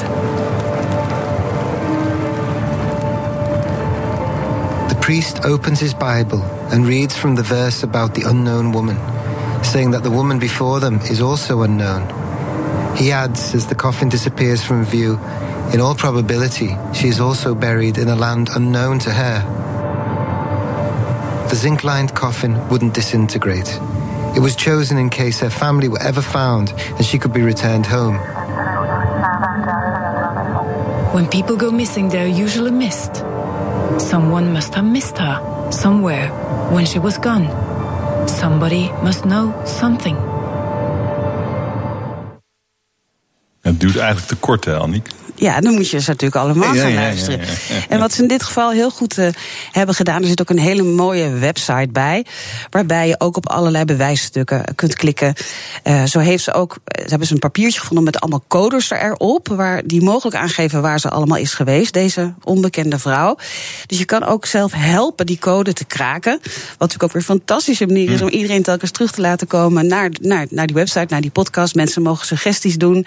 En die doen ze ook. Er is een aparte Facebookpagina waarin je ja, met alle andere luisteraars mee kan denken en je dingen kan afvragen, denken over oplossingen. Ehm, en daar luistert de politie dan ook weer echt naar in Noorwegen. Dus het is eh, echt een eh, heel bijzonder project waar vooral, en dat hoorde je misschien ook wel, het sound design, dus eigenlijk niet wat de mensen Ja. zeggen, maar wat ze er omheen hebben gemonteerd om jou het gevoel te geven dat je daar echt bent, is, is zeer knap. Anniek van der Leeuw, dankjewel. Nieuwsradio. Hemmen.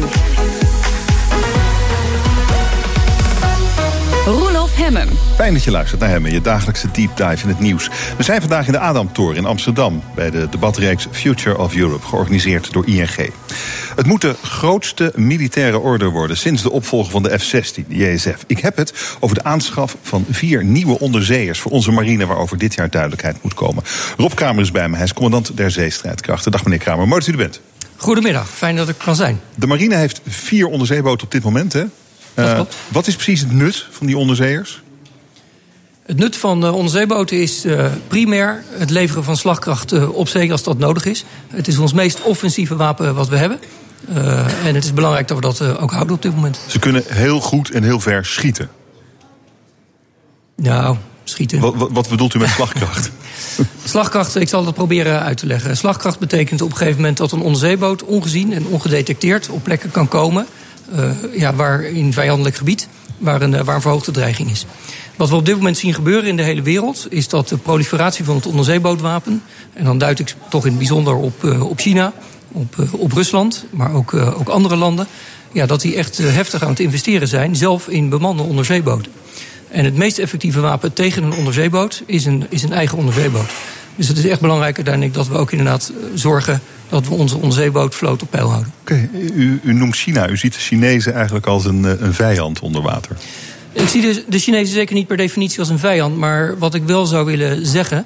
is dat de Chinezen in hun ambitie. als we kijken richting 2030, 2035. eigenlijk de ambitie hebben om net zo grote vloot te hebben als de Amerikanen. En dat betekent ook dat ze expeditionair wereldwijd willen kunnen optreden. En dat zien we ook gebeuren. Want ook vandaag de dag varen er al regelmatig Chinese, zee, Chinese uh, oorlogsschepen. bij ons door onze achtertuin uh, op de Noordzee. En die ziet u dan met uw onderzeeboten? Nou ja, die zien wij inderdaad soms met onze onderzeeboten, dat is correct. Wanneer was de laatste keer? Nou, de laatste keer dat er een, een Chinees verband hier door de Noordzee is gevaren, is, is afgelopen voorjaar geweest. Ja. En wat, wat, wat gebeurt er dan op zo'n onderzeeboot als, als, als er Chinezen, die daar natuurlijk eigenlijk niet mogen zijn, zomaar langs varen? Wat, wat doen ze dan?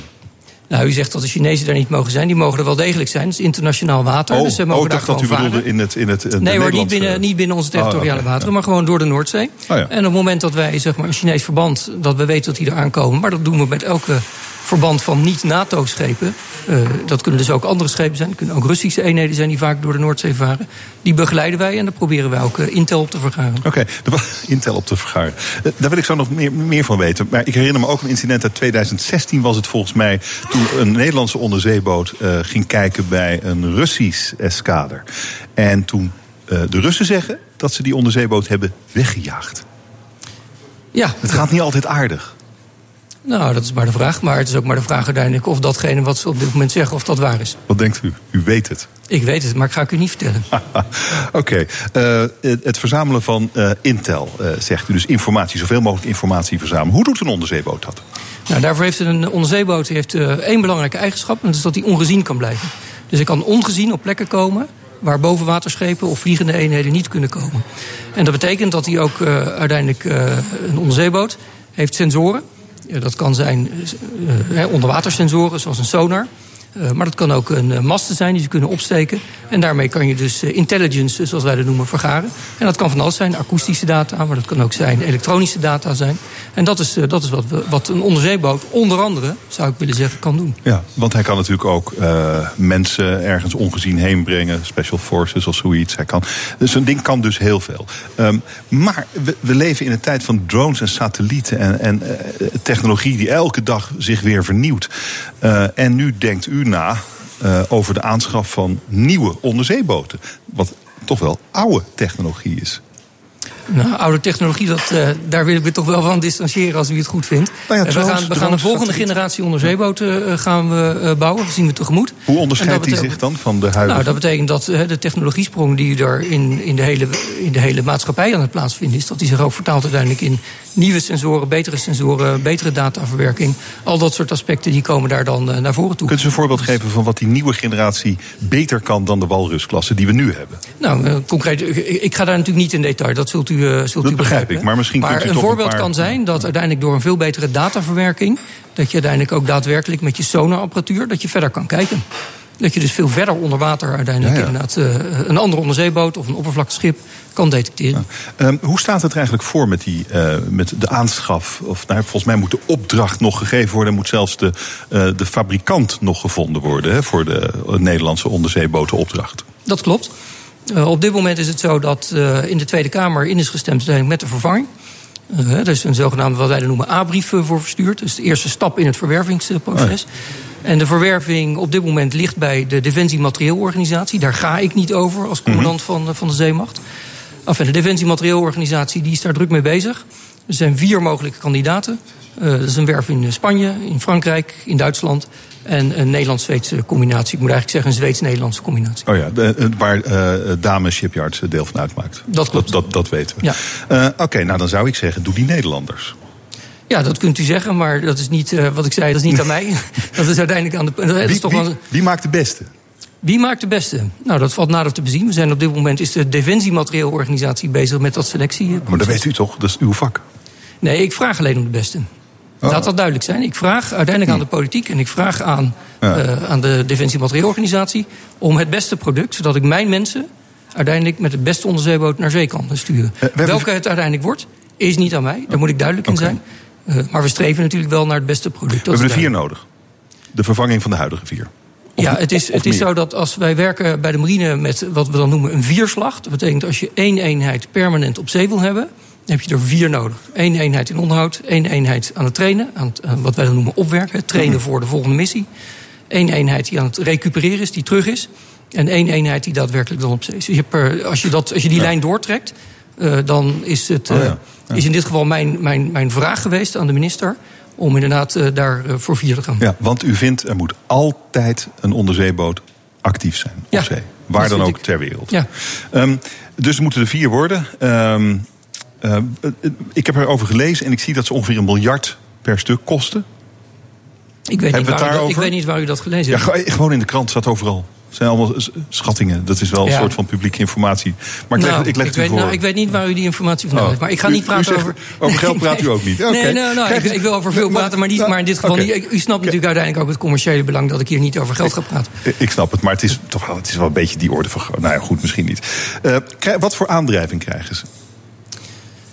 Ze krijgen een air-independent eh, propulsion. Dat, eh, dat wil ik best eh, vertellen. Dat is een dieselmotor die elektriciteit opwekt, zo, eigenlijk zoals de, de huidige generatie ook vaart. Het is een, een, een voortstuwingsmethode... waarbij je dus minder vaak boven water hoeft te komen... om uiteindelijk inderdaad ook je, of je batterijen weer op te Oh ja. laden.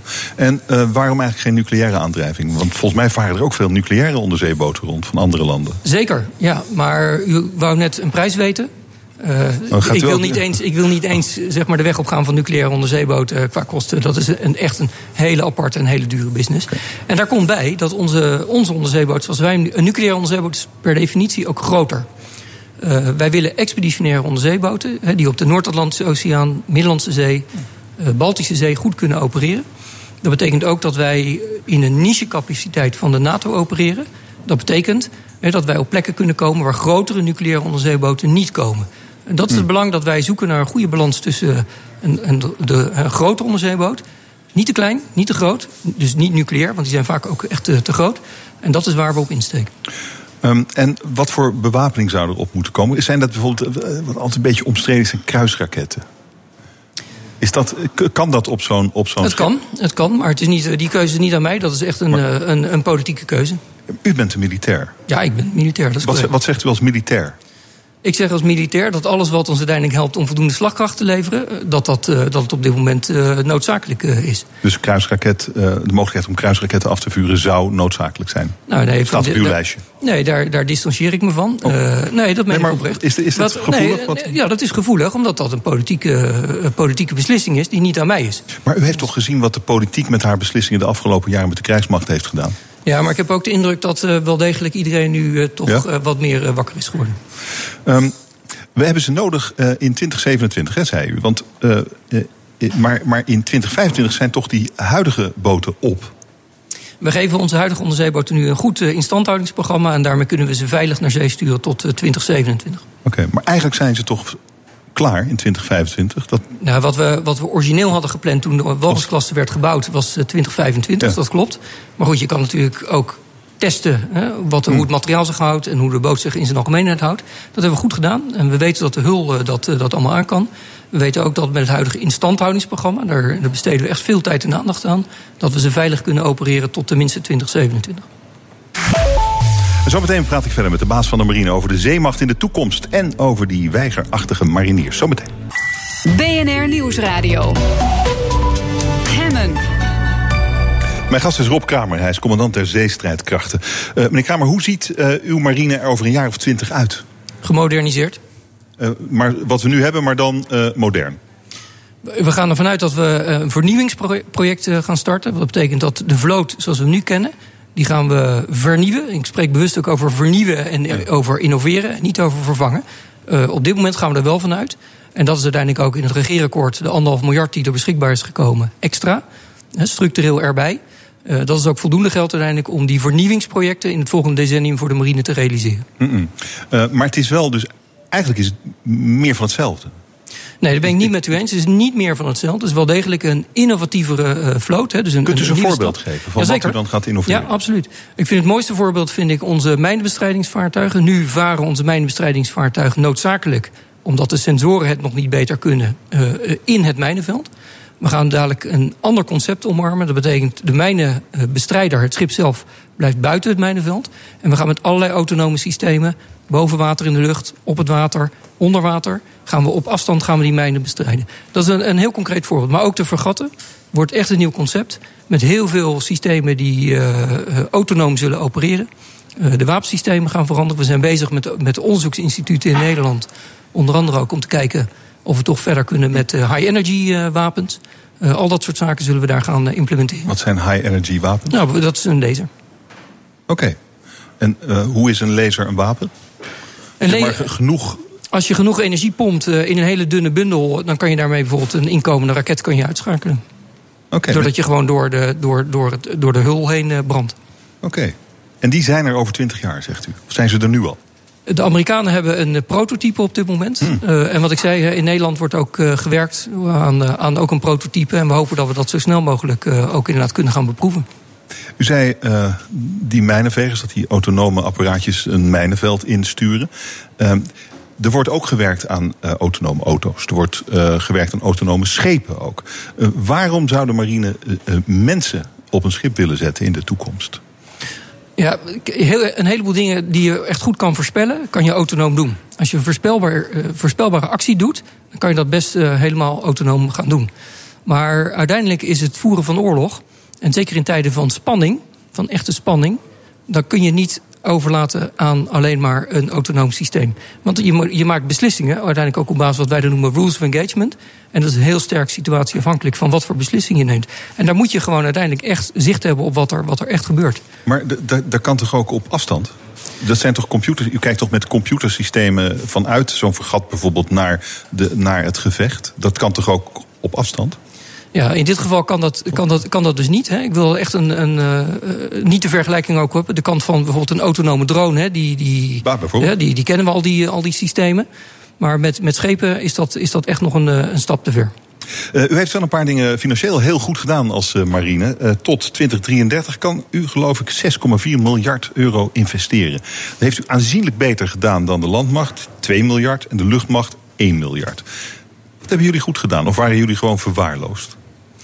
Ik ben blij dat u het, uh, het laatste woord uh, noemt. En niet alleen wij zijn uh, verwaarloosd bij de marine, maar dat geldt voor, voor heel Defensie. de afgelopen 25 jaar, als ja. u het mij vraagt. wat ik. Laat ik het zo zeggen, ik ben, ik ben opgelucht. Ik ben niet blij. Ik ben opgelucht dat er inderdaad nu weer inderdaad in die marine wordt, wordt geïnvesteerd. Want dat is echt noodzakelijk. Uh, dat het nu toevallig, nou het is niet helemaal toevallig, maar dat het samenkomt in het volgende decennium dat alle marineprojecten dan inderdaad gerealiseerd gaan worden. Ja, dat is het gevolg van dat we heel lang niks hebben geïnvesteerd in die marine. Door zijn gevaren met oude systemen. En nu inderdaad aanlopen tegen het feit van, oh, dan moeten we dus inderdaad ook inderdaad in die marine investeren. Overigens is het zo dat de andere uh, krijgsmachtdelen, ook die uh, delen mee in, in, die, uh, in, die, in die anderhalf miljard die er structureel bij komt. Ja. dat is wel degelijk zo. Ja, zonder op een gegeven moment uh, de vinger wijzen. Want dat, dat, dat doen we gelukkig niet meer op dit moment bij Defensie. Dat meen ik echt oprecht. Dat doen we echt niet meer. We gunnen elkaar alles. Als het maar bijdraagt uiteindelijk aan die slagkracht. En als je dan kijkt naar de luchtmacht. Dan is het gevechtsvliegtuig vervangen. De helikopters krijgen een update op dit moment. Ze krijgen drones eh, erbij. Er komt een tankervliegtuig erbij. En dat vind ik top. Want die vliegen allemaal voor ons, voor Nederland. Dat vind ik echt top. Maar goed, dat is gerealiseerd. Uh, daarna komt inderdaad uh, die marine. En ik zou toch ook wel willen benadrukken dat uh, de luchtmacht en de, land, en, de, en de marine. is toch ook wel een iets andere tak van sport. Kijk, dat zijn bemande wapensystemen, complexe wapensystemen, die kosten veel geld. De landmacht, dat zijn bewapende mensen. Dat is echt een andere tak van sport. En je kan ook niet appels met peren vergelijken. Mm. Ehm, wat, wat, wat heeft u verder voor wensen eigenlijk? Zou, zou u ook een eh, vliegtuigschip interessant vinden in de toekomst? Dat vind ik zeker interessant. Wat zouden wij als Nederland daarmee moeten?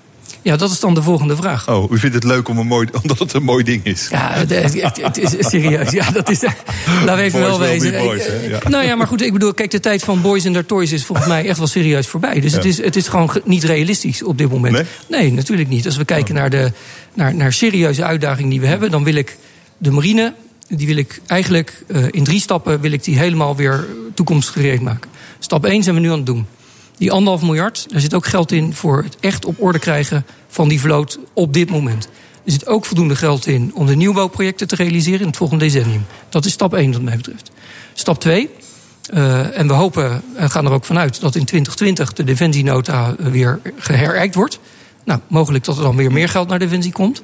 Dan zou mijn tweede stap voor de marine zijn een kwaliteitsimpuls verder. Dat betekent investeren in verdere slagkracht. Niet meer schepen, wel betere en meer wapensystemen. En dan de derde stap, als er uiteindelijk eh, inderdaad mogelijk toegegroeid gaat worden. Stel dat het gaat gebeuren naar een 2% norm van de, van de NAVO waar we ons aan verbonden hebben. Ja, dan eh, zal mijn eh, insteek zijn meer, meer vergatten en meer onderzeeboten. Om inderdaad die slagkracht op zee te krijgen. Ja, vliegtuigschip is iets voor andere landen dan. U, u zegt het een, paar keer. Hè. Het is het, eh, eh, het verbeteren van wat we hebben. De slagkracht verbeteren, technologisch verbeteren. Alles verbeteren. Ehm, en u zei ook eh, zo even... de afgelopen 25 jaar zijn we eigenlijk best verwaarloosd. En al die dingen die u zegt, die moeten nog gaan gebeuren. Hè. Hoe is de marine er op dit moment aan toe? Nou, we hebben op dit moment twee grote uitdagingen. De eerste is het eh, personeelverloop is, eh, is veel te groot. Er gaan te veel mensen op dit moment weg. Zeker eh, techneuten. eh, wat wij dan noemen techneuten. Dat zijn mensen van de technische dienst. Eh, en, en mariniers. Dat zien we gebeuren. Allebei die groepen, ja, daar, daar gaan, gaan er te veel van weg. Zijn zeer gewenst in de maatschappij. De economie is, is booming. Hè, dus de, de, de trek naar buiten is makkelijk. En mijn mensen zijn zeer gewend. Het zijn uitstekende mannen en vrouwen. Meer dan uitstekende mannen en vrouwen. Hoe houdt u ze Dus- binnen dan? Nou ja, door, door, door, door te zijn wie we zijn. En laten we wel wezen, wie wij zijn is een fantastisch bedrijf. Ja, de marine is een fantastisch bedrijf. Maar zijn uw spullen al goed genoeg? Want alles waar we het over hadden, dat moet nog gebeuren. Ja, maar we zijn ook hard aan het werken met de spullen. Maar ik wil toch even terug naar de marine en het fantastische bedrijf. ja, ja, dat wil ik toch even doen. Want we zijn echt een bedrijf wat eh één, het verschil maakt voor, eh, voor Nederland, voor onze veiligheid. Dat doen we wereldwijd. We zijn een zeer aantrekkelijk bedrijf als je kijkt naar iets zien van de wereld. Maar daarnaast ook de team, eh, teamgeest die we doen. Je werkt met fantastische eh, spullen, hoogtechnologisch. Je krijgt jong Ja, verantwoordelijkheid. maar dat is gewoon een reclamespot. Ja, inderdaad. Een wervingsspotje Dat moet klopt. je ja, ja, ja, ja, maar dat mag ik. Eh, U vraagt mij, dan mag ik ook even van de gelegenheid gebruik maken. Het is u gegund. Die u. mariniers waar u het over had, die bent u wel boos aan het maken... door die kazerne te willen verplaatsen van Doorn in het midden van het land... naar Vlissingen, wat veel mariniers uithoek vinden. En ze hebben aangekondigd dat ze weggaan. En blijkbaar zijn ze het al aan het doen. Nou, ik ben me zeer bewust op dit moment van, eh, van de onvrede die er binnen het koers is. Gaat u het terugdraaien? Eh, op dit moment staat de verhuizing naar Vlissingen gepland. Eh, Ik ga ervan uit dat dat ook gaat, gaat gebeuren. Op dit moment wordt er wel gekeken naar waarom gaan de mariniers weg. Eh, Omdat dat ze niet in Vlissingen willen wonen. Nou, dat is, niet, de- dat is niet de enige reden. Ik bedoel, zijn de andere redenen? Daar moeten we ook reëel in zijn. De andere redenen zijn onder andere de enorm hoge werkdruk. De, de, het Corps Mariniers is een van onze Hmm. Echte elite troepen die wereldwijd continu worden ingezet en ook aan het oefenen zijn. Dus de, de, de, de verhouding thuis weg is, eh, is groot. De werkdruk is, eh, Hmm. is erg hoog op dit moment. En dat zijn ook redenen die, eh, die daartoe bijdragen. Dus het komt allemaal samen in de discussie over die kazerne. Het komt wat mij betreft inderdaad Ah, ja. allemaal samen. En ik vind het, het zou niet fair zijn om te zeggen dat er één specifieke reden is, alleen maar de verhuizing. Maar komt de inzetbaarheid van de mariniers dan nu al in gevaar... als als ze blijkbaar in zulke grote getalen vertrekken? Nou, op dit moment eh, nog niet. Maar ik maak me daar wel zorgen over. Dat is duidelijk. Hè. Vandaar dat ik zei, ik ben me heel erg bewust op een gegeven moment van de onvrede die er is. En ik maak me wel zorgen over, het, eh, over de, de uitstroom. En ik maak me vooral zorgen. Kijk, uitstroom is van alle dag. Er zijn altijd mensen die Defensie verlaten. Ook bij de Corps Mariniers. Maar op dit moment verlaten met name De onderofficieren in bepaalde rangen, de corporaals en de sergeanten, daar zien we echt een toegenomen, toegenomen verloop. En dat is ervaring die we noden missen. Ik bedoel, dat, dat kan heb je ook niet zomaar teruggebouwd. Dus dat, daar maak ik me oprecht zorgen over. maar eh, eh, militairen zeggen misschien altijd: ja, we kunnen het nog wel doen. Eh, w- wanneer zegt u: het kan niet meer, we houden ze eh, in de kazerne, we zenden ze niet meer uit, want we kunnen het niet?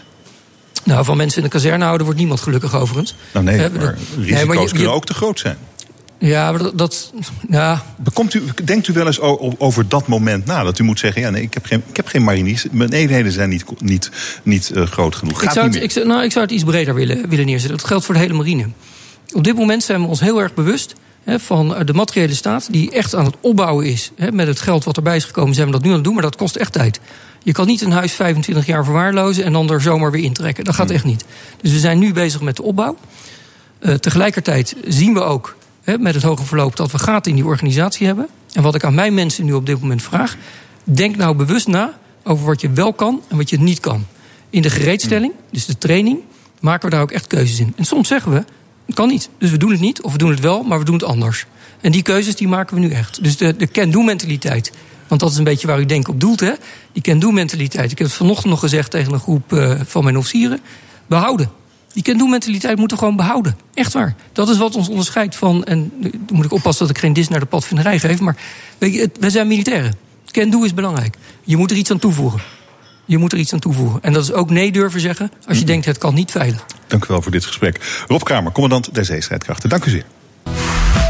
BNR Nieuwsradio. Hemmen. Roelof Hemmen. Fijn dat je luistert naar hem. Je bent eh, vandaag met mij in de Adamtoren in Amsterdam... bij de debatreeks Future of Europe, georganiseerd door ING. De man die bekend stond als de strenge saneerder van Griekenland... blust nu geen branden meer in Europa. Oud-minister van Financiën en oud-Eurogroepvoorzitter Jeroen Dijsselbloem is mijn gast. Mooi dat u bent, meneer Dijsselbloem. Fijn. Dankjewel. Bedankt voor de Eh, eh, ja, ik vertel wat u allemaal gedaan heeft. Wat doet u nu? Ehm, ik, ik werk wel zonder baan. Dat is eigenlijk de U bent. ZZP'er geworden. Zoiets, ja. ja. Zoiets. Ja. Nee, ik reis eh, veel. eh, ik hou eh, lezingen. Ik heb een boek geschreven wat begin september uitkomt. En eh, dat is een leuk intermezzo. Ehm, en eh, u heeft gesolliciteerd naar de functie van vicevoorzitter van de Raad van State. Eh, u bent gevraagd dat te doen. Eh, is dat al bijna rond? Want ik kon eigenlijk geen recent nieuws meer vinden daarover. Ik kan slechts bevestigen dat ik gesolliciteerd heb. En het is aan het kabinet om daar eh, de knoop over door te hakken en dat bekend te maken. En wa- wanneer gaan ze dat doen? Dat lijkt me zenuwslopend. Dat weet ik ook niet. Dat eh, moet u aan hen vragen. Oké. Maar u, bent nog steeds in de race en, en het gaat misschien wel gebeuren, denkt u? We moeten echt bij minister Olengren eh, zijn. Ja, Zij oké. is chef hier. Gaan we doen. Ehm, bent u, u bent bezig met dat boek. Het boek is al af. Eh, wat is de grootste onthulling in dat boek? Ja, dat ga ik eh, vertellen op het moment dat het boek verschijnt. maar het is al af. Zeker, zeker. Maar er moet nog iets eh, overblijven voor de nieuwscycle op het moment dat het boek verschijnt. Ah, u bent echt een ZZP'er geworden. Ja, ja, ja. Dus u bent iets te vroeg. Oké, en maar wat is de, in grote lijnen, waar gaat dit over? Dit gaat natuurlijk over uw jaar als minister van Financiën, als voorzitter van de Eurogroep. Het enorme grote verhaal in Europa. Ja, het boek gaat echt over de eurocrisis in zijn geheel. Eh, met natuurlijk meeste nadruk op de vijf jaar dat ik de eurogroep heb eh, geleid. Maar ik ben wel iets teruggegaan echt naar het begin van de financiële crisis... die zo'n enorme impact heeft gehad eh, in Europa. Ehm, en ik vertel wat er eigenlijk gebeurd is of niet gebeurd is in die eerste jaren. Hè. Europa heeft er heel lang over gedaan om eindelijk maatregelen, echt maatregelen te nemen. Eh, en vervolgens vertel ik natuurlijk hoe we geleidelijk aan vanaf 2012, 2013 uit die crisis zijn gekomen. En ehm, nou, dat was een heftige rit. Eh, er is veel gebeurd. Eh, het is niet allemaal even transparant. Hè. Het gebeurt veel in besloten vergaderingen, in achterkamertjes. Dus dit boek is ook een gelegenheid om daar eh, verantwoording over af te leggen. Heeft u het boek van eh, uw eh, Griekse evenknie eh Varoufakis ook al gelezen?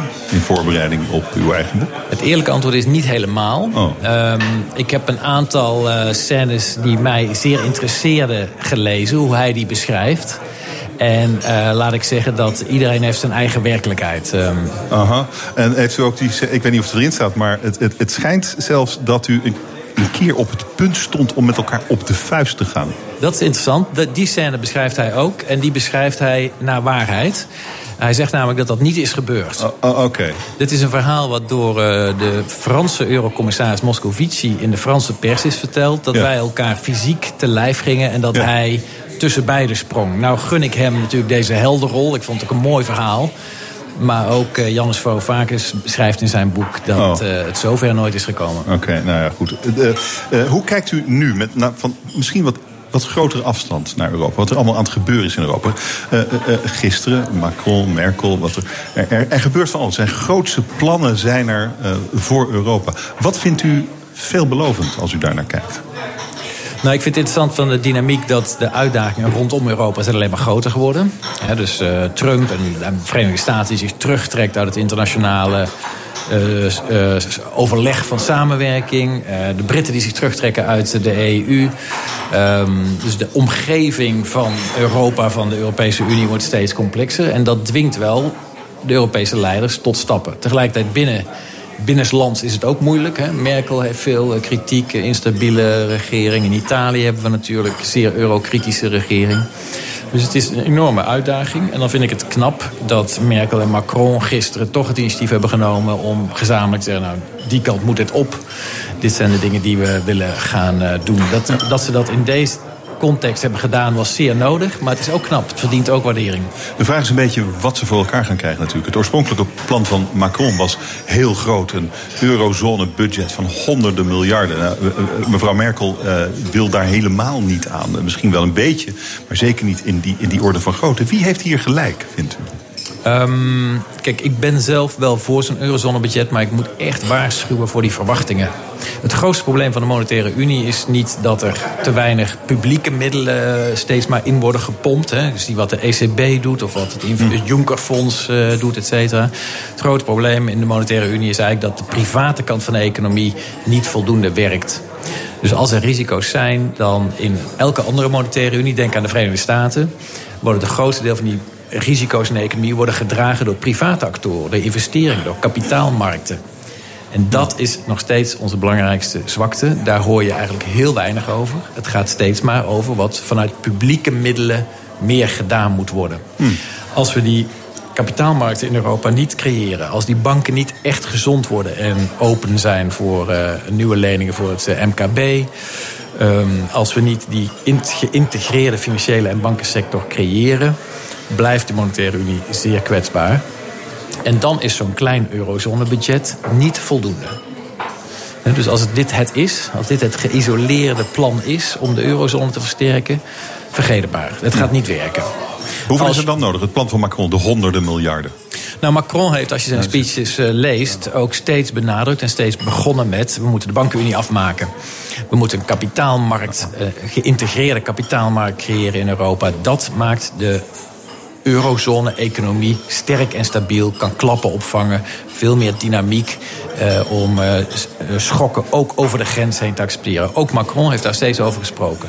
En aanvullend daarop pleit hij voor zijn eurozone-budget. Nou, dat eurozonebudget, uh, het is mij nog niet helemaal duidelijk waar het geld vandaan komt, hoe groot het wordt of waar het aan wordt besteed. Dus als ik maar, ik, wat ik zou doen, eh, om het maar in te vullen, ik zou het onderbrengen bij het ESM, wat een fonds is wat leningen verstrekt aan landen. Ik zou het gebruiken om ehm, eh, wat wordt genoemd adverse shock. Dus als er geïsoleerde schokken zijn in een hoek van de eurozone, dan kun je in die landen eh, tijdelijke ondersteuning bieden. Dat gaat dan op basis van goedkope financiering. En in de jaren daarna betalen ze dat terug. En ik zou het bij het ESM onderbrengen, omdat het ESM is een noodfonds van de lidstaten. Dat betekent ook dat Duitsland en Nederland het vertrouwen kunnen hebben, omdat ze namelijk zelf betrokken zijn bij besluiten. Het vertrouwen kunnen hebben dat dat geld niet zomaar cadeau wordt gedaan aan landen die structureel, structureel onder de maat presteren. Dus je houdt ook het stuur in handen.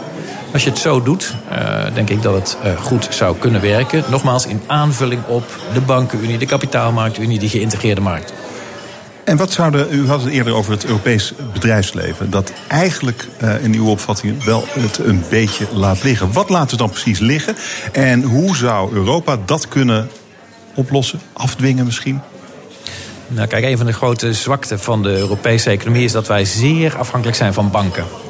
En waarom is dat risicovol? Als er een keer een bankencrisis is, dan klapt ook meteen de hele economie in.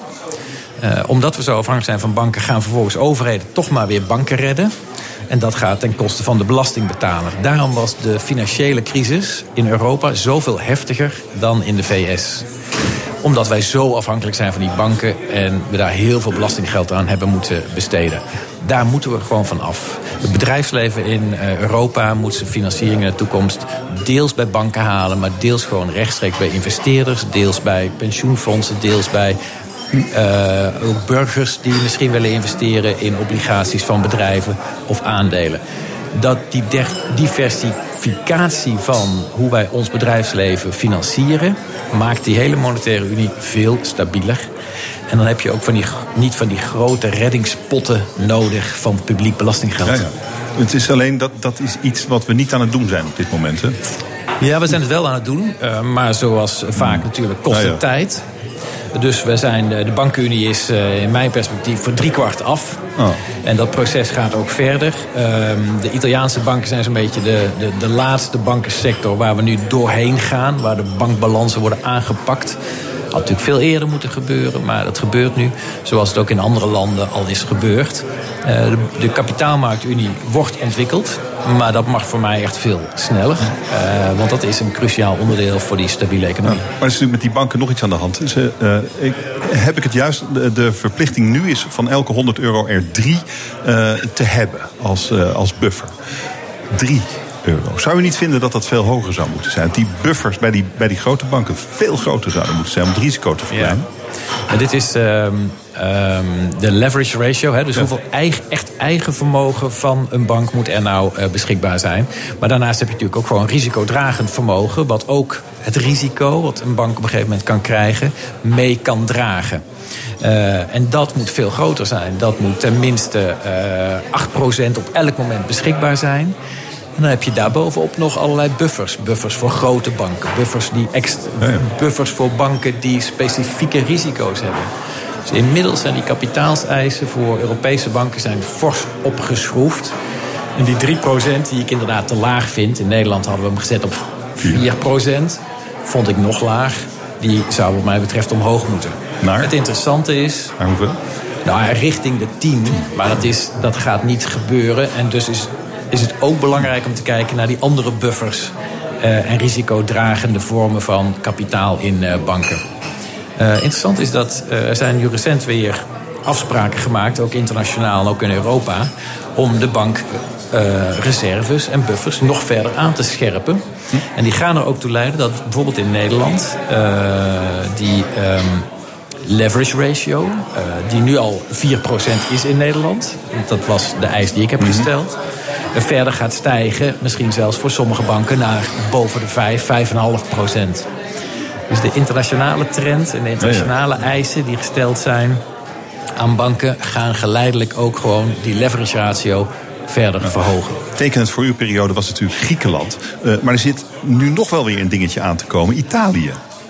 Is Italië uh, bezig een enorm risico te worden. Voor zover het dat al niet was. Maar met een nieuwe regering. Met een uh, enorme staatsschuld. Echt een risico aan het worden. Hoe, hoe, hoe denkt u dat we over twee jaar over Italië praten? Ik vrees dat we dan twee jaar vooral verloren hebben. Verloren tijd. Ik denk niet dat de, de, wilde plannen die de Italiaanse regering had... of de partijen hadden voor de verkiezingen... dat die zullen worden uitgevoerd. Die kunnen ook niet worden uitgevoerd. Omdat Italië heeft gewoon niet de financiële ruimte om uh, een groot uh, feest van cadeaus te gaan uitdelen. Uh, dus we gaan tijd verliezen. Tegelijkertijd, Italië is een, weer een hele andere economie dan bijvoorbeeld Nederland. De Italiaanse banken worden voor het grootste deel binnenlands gefinancierd. Nederlandse banken worden internationaal, vanuit de internationale kapitaalmarkten gefinancierd. In Italië is bijna allemaal, of het grootste deel, binnenlands. Dat geldt ook voor de Italiaanse staatsschuld, die voor voor de meerderheid, ruime meerderheid, gewoon in handen is van Italiaanse investeerders, Italiaanse uh, spaarders, Italiaanse pensioenfondsen. Dat heeft een voordeel en een nadeel. Het voordeel is dat het vrij stabiel is.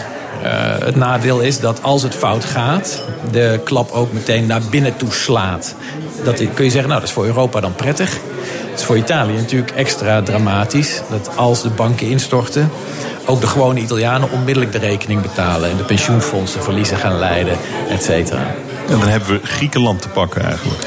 Ja, Opnieuw. Griek- Griekenland is echt eh, toch heel anders. Ehm, niet alleen is de Italiaanse economie veel groter, maar Italië is, eh, heeft echt een sterk bedrijfsleven. Natuurlijk vooral in Noord-Italië. Heeft, is een De derde economie van Europa. het is de derde economie van Europa. Het is een exporterend land. Het is een grote economie. Ehm, tegelijkertijd geldt daar ook daardoor... Europa kan Italië niet redden. Dat is eigenlijk de bottom line. We hebben Griekenland eh, meerdere keren gered en overeind gehouden en verder geholpen. Eh, Italië is eh, zo groot qua staatsschuld en economie... dat de Europese noodfondsen gewoon te klein zouden zijn. En ook Mario Draghi niet voldoende ruimte meer heeft... om Italië nog eens onder zijn vleugels te nemen. Dat is voor mij een geruststellende gedachte, want dat betekent dat Italië zal zichzelf moeten redden. En de Italiaanse regering heeft echt te maken met grote beperkingen wat ze kunnen en wat ze niet kunnen doen. Wat mist u het minst aan uw vorige leven als minister Eurogroepvoorzitter? Ik zou bijna zeggen deze interviews. Nee, dat is niet waar. Nou, u staat er Ehm, heel relaxed bij hoor. Ja. Ehm, nee, ik heb het echt met heel veel plezier eh, gedaan. Ehm, het prettige van de huidige periode is natuurlijk dat ik er nog steeds over mag praten en denken en schrijven. Maar dat ik er geen verantwoordelijkheid eh, meer voor draag. Als Eurogroepvoorzitter had je natuurlijk de, het voordeel dat je echt aan de knoppen zat. Dat je de uitkomst kon beïnvloeden. Als het niet deugde, en het waren altijd mensen die vonden dat het niet deugde... kreeg je de wind natuurlijk ook zwaar van voren. Dus die verantwoordelijkheid, die last ben ik eh, kwijt. Ik eh, ben benieuwd naar het boek. September komt het uit, hè? Ja. Hartelijk dank voor dit gesprek. Jeroen Dijsselbloem, dank. Nederland heeft een nieuwe generatie sportbestuurders nodig. Hoe we dat voor elkaar gaan krijgen, hoor je zo. BNR Nieuwsradio. Nederland heeft een nieuwe generatie sportbestuurders nodig. En daarom start Nijenrode samen met NOC-NSF de opleiding Next Gen Sport Leaders. Voordat we daarover gaan praten, schakelen we eerst even naar onze studio verderop in Amsterdam, naar Meindert Schut. Want zometeen presenteer je Ask Me Anything. Waar gaat het over Dat vandaag, klopt, eh Roelof. Nou, Roelof, jij gaat tegenwoordig volgens mij wat vaker met de trein, heb ik wel eens begrepen. Ja, briljant. Hartstikke goed. Eh, dan denk je dat helpt tegen de files. Maar het tegendeel is waar. Het aantal files is alleen maar toegenomen. Ook al ben jij eruit gegaan. 25% is de filedruk toegenomen. ANWB komt met een actieplan vandaag. En ook de Tweede Kamer praat er vanmiddag over. En wij gaan er dus ook over praten. Het is niet de eerste keer. Het zal ook ongetwijfeld niet de laatste keer zijn. Maar we gaan op zoek naar die oplossing voor die files. Nou, en misschien succes. is de oplossing wel gewoon koop een hele fijne auto. Dan maakt het niet zo heel erg uit of je in de file staat. Hè, dat zou een oplossing kunnen zijn. Je kunt whatsappen, je kunt twitteren, het BNR. Maar je kunt natuurlijk ook... Bellen. Juist, 020 468 4x0. Meindert, veel plezier. Zometeen vanaf twee uur Ask Me Anything met Meindert Schut. Bij mij is eh, programmacoördinator van Next Gen Sports Leader Jill Eekhart. Welkom, mooi dat u er bent. Dankjewel. Eh, we hebben het over de noodzaak voor een nieuwe generatie eh, bestuurders in de sport. Wat is er mis met de huidige generatie? Nou, er is niet zozeer iets mis met de huidige generatie sportbestuurders. Maar als je kijkt naar de veranderingen in de maatschappij, de veranderende behoeften van eh, sporters, commerciële sportpartijen, sportaanbieders die opkomen, dan eh, heeft dat impact op de manier waarop sportverenigingsleven op dit moment ja, eigenlijk vormgegeven is. En om ook in de toekomst daar eh, goed mee om te kunnen gaan, is er behoefte aan eh, een ander type eh, bestuurder. Oké, en we hebben het over alle sport die in verenigingsverband bedreven wordt. Alles. Dit Eh. gaat niet over de professionele bestuurders alleen, dit gaat over de hele kolom. Nee, dit gaat juist ook over de, op lokaal niveau. Ja. Omdat ja, als je wilt investeren in de sport in Nederland... en ook wil dat dat een duurzaam, eh, duurzame toekomst heeft... Mhm. dan begint dat eigenlijk bij de lokale sportvereniging. Die op, eh, ja, En hebben die het moeilijk om eh, bestuurders te vinden eigenlijk? de meeste verenigingen hebben moeite niet alleen met Überhaupt om mensen te vinden. Ja, exact. Is dat ook een van de veranderingen waar u het over had in de maatschappij? Die noodzaakt tot andere mensen? Uh, tot dit programma. Klopt. Oké, en hoe gaan jullie dan te werk? Hoe vind je die nieuwe generatie sportbestuurders? Ja, wat, we, eh, wat we doen is eigenlijk, hè, we hebben ook eh, samen met NOC-NSF speciaal dit programma ontwikkeld om eh, jonge potentiële bestuurders en bestaande bestuurders te inspireren, te motiveren en te laten zien hoe leuk, leerzaam het kan zijn om Hmm. je als vrijwilliger en bestuurder in te zetten voor jouw vereniging. En hoe doe je dat? Dat inspireren, bij elkaar brengen? Uh, nou, uh, het bij elkaar brengen is heel belangrijk. Uh, het creëren van een community van gelijkgestemden. Zien dat wat andere verenigingen doen, andere sporten, wat jij daar zelf voor kunt leren. En dat je dat ook weer mee kunt nemen naar jouw andere sport. dus echt die kruisbestuiving, dat communityverband, dat is belangrijk daarbij. Dus het gaat eigenlijk inderdaad niet over nou speciaal een nieuw soort bestuurders. Het gaat om bestuurders. Dat is het eigenlijk. Beide. Ja. Um, want maar het, wat is, het dan nieuwe het, soort, wat is dan het nieuwe? Het nieuwe gaat over: uh, ben je in staat om te signaleren welke veranderingen er in de maatschappij gaande zijn, wat de behoeften zijn onder jouw leden. En ben je in staat om daar dan ook op in te spelen? Maar wat willen die leden dan? Wat is dan die veranderde behoefte? Nou, bijvoorbeeld meer flexibiliteit. Hè. Ik kom zelf uit het voetbal.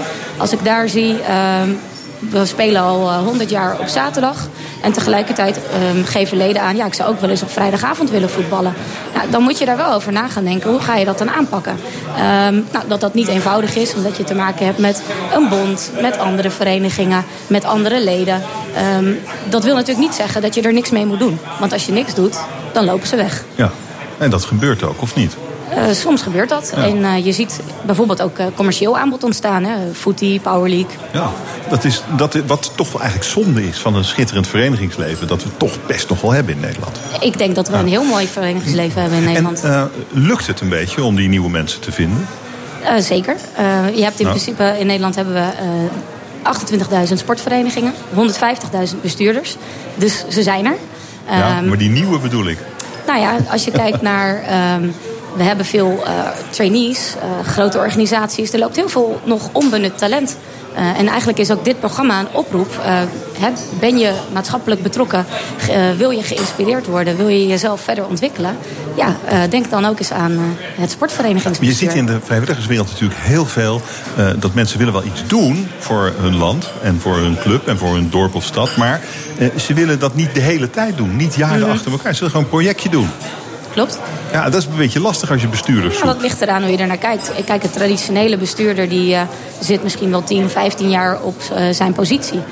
Mijn mening is dat dat ook uh, juist ontwikkeling van verandering in de weg staat.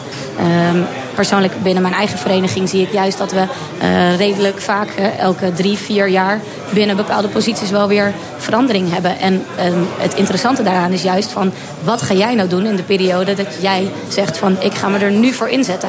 En jezelf doelen stellen om in periode X iets te bereiken, iets te veranderen. En dat is dat stukje inspireren van ja, je kunt het verschil maken op jouw plek.